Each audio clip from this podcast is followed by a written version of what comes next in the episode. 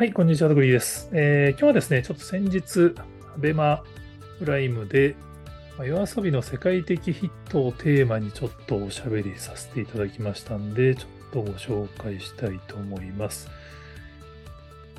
あ、ほんとね、お前誰やねんっていう状態だったと思うんですけど、まあ、あの、ヤフーに夜遊びのまあ、チャートについての記事を書いたら、これが本当メディアの方にはすごい受けたみたいで、なぜか朝日中高生新聞から学生向けに語ってくれっていう依頼が来たりですね、コメントの依頼がありまして、アベマさんも、まあ、夜遊びのこの世界的ヒット、ガラパ日本の音楽のガラパゴス問題についてやるから、出ませんかってオファーをいただいたっていう。もうね、ちょっと番組の冒頭でもう一人音楽プロデューサーの山口さんがゲスト出てるんですよね。ちょっと僕の方が紹介先でいいのかっていうのすごいちょっと戸惑っちゃったんですけど、まあ、あくまで、まあ、僕の立ち位置はデジタル側の分析をしている人として、まあ、まあ、デジタル側のプロモーションを分析している人としてちょっと呼んでいただいて、まあ専門家でもないのに専門家ずらしてベラベラ喋ってきたっていう話ですね。山口さんはもう本当にその音楽業界のプロの方なんで、まあ、音楽業界のコメントを山口さんがして、僕はどっちかデジタル側のコメントをしてるんですけど、まあ、今回ちょっと出演させていただいて、あやっぱそういうふうに見えてんだなって思ったところをちょっと2つだけ振り返っておくと、1つはやっぱり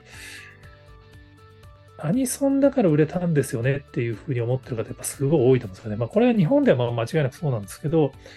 グローバルだと多分推しの子って今のところそんなにアニメのランキングで上入ってきてないんですよね。やっぱりちょっと大人向けのアニメで難しいし、日本の芸能業情報なんで、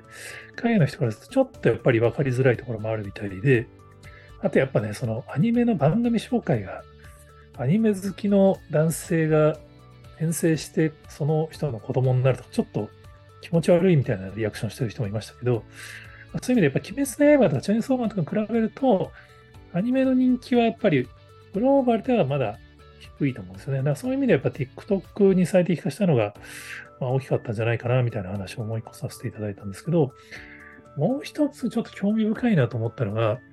まあ、これパックンさんが何度も繰り返しおっしゃってた、やっぱり日本のアーティストのクオリティがやっぱりその K-POP に比べると劣ってるんじゃないかっていうところを何度もおっしゃっていて、やっぱパックンさんのやっぱグローバルの人からするとやっぱそう見えちゃってるんだろうな、みたいな、ちょっとね、聞いてて、まあ、もやもやしましたね。だから、実際問題、まあ、山口さんも反応してましたけど、韓国の方がグローバルに受けるためのアーティストの育て方とか売り出し方のこういいところを見つけたんで、まあ、うまくはまってるし、そういう意味でグ韓 K-POP の方が今質が高い状態になってるのは、一面では事実だと思うんですけど、じゃあ J-POP が勝負できない、日本のアーティストは勝負できないかって多分そういうことではないと思ってですね、やっぱり日本は比較的そのアイドル文化が、アイドルをまあ自分たちも一緒に育てていくのも好きなファンが多いんで、その完璧にバッキバキにしてからデビューさせるっていうんではなくて、デビューしてからみんなで育っていこうねって。ただその過程でやっぱり俳優業とか音楽じゃないことの方の仕事が増えちゃったりすると、まあ、そっちの方がメインになっちゃうケースっていうのがやっぱり多かったっていうのは事実だと思うんですけど、多分音楽のクオリティとか、そのアーティストのクオリティって何もそのダンスを歌って踊れるかどうかだけじゃないと思うんで、まあ、夜遊びのように楽曲の、まあ、ある意味でのクオリティの高さの方で勝負するケースもあれば、まあ、日本の J-POP はまた違うクオリティで勝負するパターンもあるんじゃないかな、みたいなちょっといろいろ感じる議論でした。まあ本当あの、素人なのペラペラ喋らせていただいて、まあ、楽しい時間を過ごさせていただいたんですけど、なんとなく、まあ当然ね、あの番組なんで、あの、喋りきれないからちょっと反論しきれなかったなっていうところもありつつの番組なんですけど、非常にあの、面白い議論に、まあ、1時間近い、まあ1時間30分以上時間取っていただいたんですかね。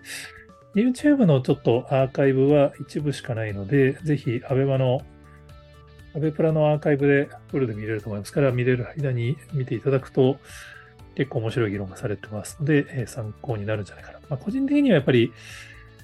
日本が一番注力しなくちゃいけないのは多分推し活だと思うんですよね。推し活っていうかそのファンの応援の仕方なんじゃないかなってちょっと思ってたりします。やっぱり K-POP は本当その BTS がアーミーと一緒にグローバルをこう開拓する。まあこれをね、まあ、ハックするっていうかどうかはあの人によってあると思いますけど、やっぱりファンの応援によって世界を取ったっていうのがすごい大事だと思うんで、やっぱその応援の仕方はやっぱり我々日本人も日本のアーティストをどう押すかっていうのをやっぱ見つけていかなくちゃいけないんじゃないかな、みたいなのをちょっと改めて思っていて、いわゆるアーティストのその質っていうよりもそっちの方がグローバルで勝負する上では重要なんじゃないかなと思った1時間でしたっていうご紹介です。えー、他にもこんな話してますよっていうのがありましたら、ぜひコメントやツイートで教えていただけると幸いです。ありがとうございます。